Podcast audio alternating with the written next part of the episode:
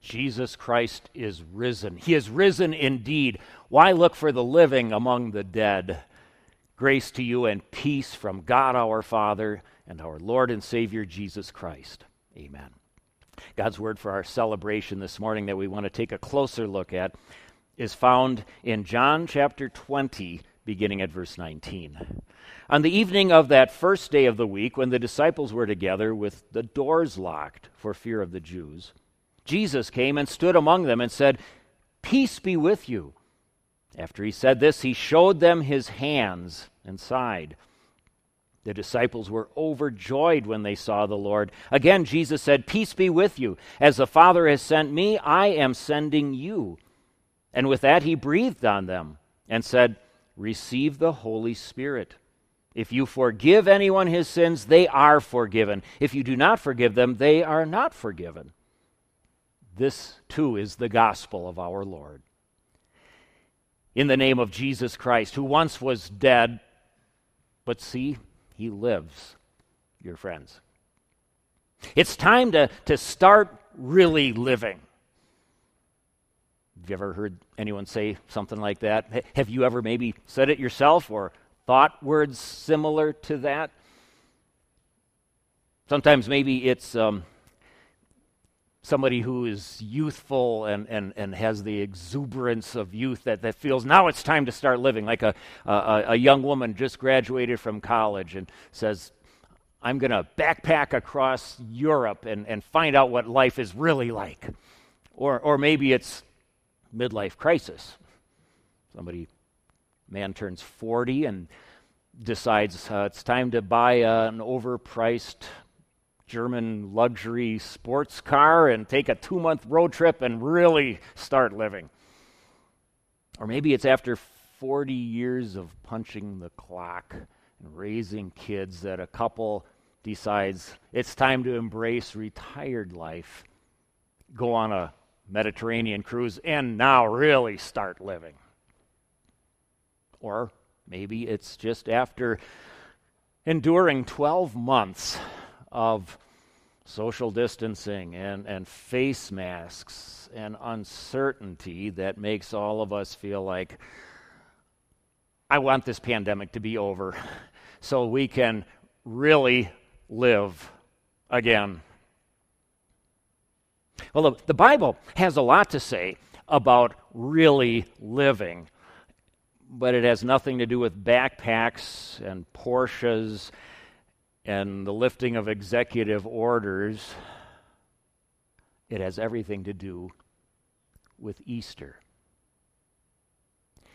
Easter is what makes life really worth living. Jesus' resurrection from the dead means we really live.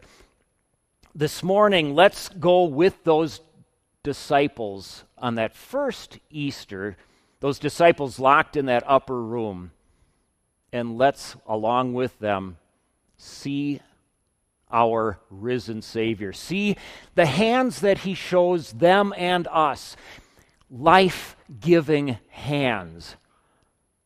As He tells us, His resurrection means we now really can live. The disciples weren't just going through a midlife crisis or a burnout that first Easter evening. They were literally scared for their lives. They were so afraid because they had watched their Lord and Savior arrested, put through a mockery of a trial, beaten within an inch of his life, and then his life taken from him, all orchestrated by his enemies, the Jewish religious leaders. And they reasoned if they had the power to do that, if they were that evil that they could crucify their Lord, what would be preventing them from coming after his followers? And so they locked themselves in fear behind doors. They were acting like Jesus was dead. Just three days earlier, they had watched Jesus in the Garden of Gethsemane get arrested, and they deserted him and ran for their lives. Peter had denied Jesus just as Jesus had told him he would. And even though Jesus had been telling them for months that this was going to happen, that he was going to be handed over to his enemies, that he would be put to death, and that he would rise again, they acted like they had never heard that. They were surprised, they were shocked by it. And they were acting like Jesus was dead. But Jesus changed all of that. As they huddled in fear behind that locked door, who should appear but Jesus himself? First thing out of his mouth wasn't, hey guys, how are you doing? Holding up okay? It was, peace be with you. And then he did something that gave them peace. He showed them those nail pierced and spear pierced hands and side convincing them it wasn't a figment of their imagination. They weren't looking at a ghost, they were looking at Jesus. Jesus, the real Jesus, the, the living Jesus. And now life really was worth living for them. This world c- can be such a dark place, can't it? with all of the, the fears and uncertainties and doubts and, and, and, and death. And sometimes maybe we want to go with those disciples behind locked doors and, and hide there. Sometimes maybe we wonder is life really worth living? What is really living? But then Easter comes. Jesus lives. And he tells us, with his life giving hands, you live too. You really, really live. It, it took the disciples a, a little while to really grasp what was going on there, but they finally got it. They finally got what Easter, what Jesus' resurrection really was all about, and it was the meaning of Easter. It was joy. Uh, St. John writes, the disciples were overjoyed when they saw Jesus. Have you grabbed hold of Easter joy this Easter? Or do we find ourselves locked by fears and doubts and uncertainties? My friends, stop acting like Jesus is dead. Jesus lives. Grab hold of his life because his resurrected life means our lives are worth living. It means we really live. Believe the message of the women who saw the empty tomb. Believe those Emmaus disciples who had reported seeing Jesus alive. Believe those once fearful and skeptical disciples locked behind closed doors. Believe the life giving hands of your risen Savior. And know that Jesus lives. And grab hold of his life and really live. The easy part was over. The easy part of Easter was Jesus showing his disciples he really was alive. But that wasn't the only message he had to deliver to those disciples. You see, he had a job for them to do. The joy and the peace of Easter are not merely states of mind for us to privately enjoy, it's a message we need to share. And so Jesus told his disciples, I am sending you out. Out of these locked doors, out into the world with that message. You, you, get the impression that maybe that was a little bit overwhelming for the disciples at first. I mean, you think about it 72 hours before, they had become fearful thinking life wasn't worth living, locked behind doors of fear and doubt and skepticism. And, and now all of a sudden they saw Jesus and they knew he really was alive. But now he said, Go, go into the world. The scope of that call must have been overwhelming to them. He had just transformed them from disciples, meaning followers, into apostles, meaning those who are sent out. He made them, and He makes us His ambassadors. Ambassadors of the living Savior. and that's really worth living. But Jesus didn't just send them out on their own, He promised them the Holy Spirit. St. John writes, He breathed on them and said, Receive the Holy Spirit. Now, of course, the disciples already had the Holy Spirit in them because there's no way they could have believed in Jesus without the Holy Spirit. St. Paul writes, No one can say Jesus is Lord except by the Holy Spirit. But now Jesus was promising them that same Holy Spirit who had brought them to believe in him, who had brought them to believe that he really was risen from the dead. Now that Holy Spirit would empower them, motivate them, and be with them as they went out into the world with the message of the risen Savior. And he did just that.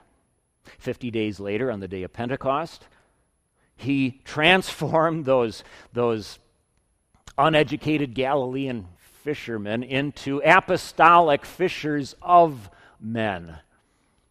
St. Peter, the one who had denied Jesus, now preached such a powerful sermon on that Pentecost Sunday that, that through the power of the Holy Spirit working in that word, 3,000 people became believers in the risen Savior. Now, Jesus doesn't promise us that we're going to have those exact same gifts of the Holy Spirit, that suddenly, like the apostles on Pentecost, will start speaking in foreign languages, or, or that we, through our message, will get to see 3,000 people suddenly come to faith. But Jesus does promise the Holy Spirit is with us as we go out with that message. The Holy Spirit who dwells in you and in me, who came to us in the waters of holy baptism, is still there in us. Our bodies are his temple. And when we obey the call of Jesus and go out with the message of his resurrection into the world, he's with us. And he's giving us the strength to do it. And he's giving us the words to say. But Jesus didn't just promise them the Holy Spirit, he actually gave them the message they were to deliver. He said, Whoever sins you forgive, they are forgiven. Whoever sins you do not forgive, they are not forgiven. it's a, a, a big day when parents entrust a house key to their children it's an even bigger day when they hand over the keys to the car. Maybe you remember that happening, or if you're a child, you're looking forward to the day that you get that key. That's a big, big deal. But look what Jesus just did for his disciples, and look what he does for us. He hands over to us the keys to heaven. The keys to heaven are unlocking it through the announcement of the forgiveness of sins through Jesus' death and resurrection. It's also locking the door behind the doors to heaven for those who refuse to believe, who reject Jesus, and our announcement of that to somebody is locking it.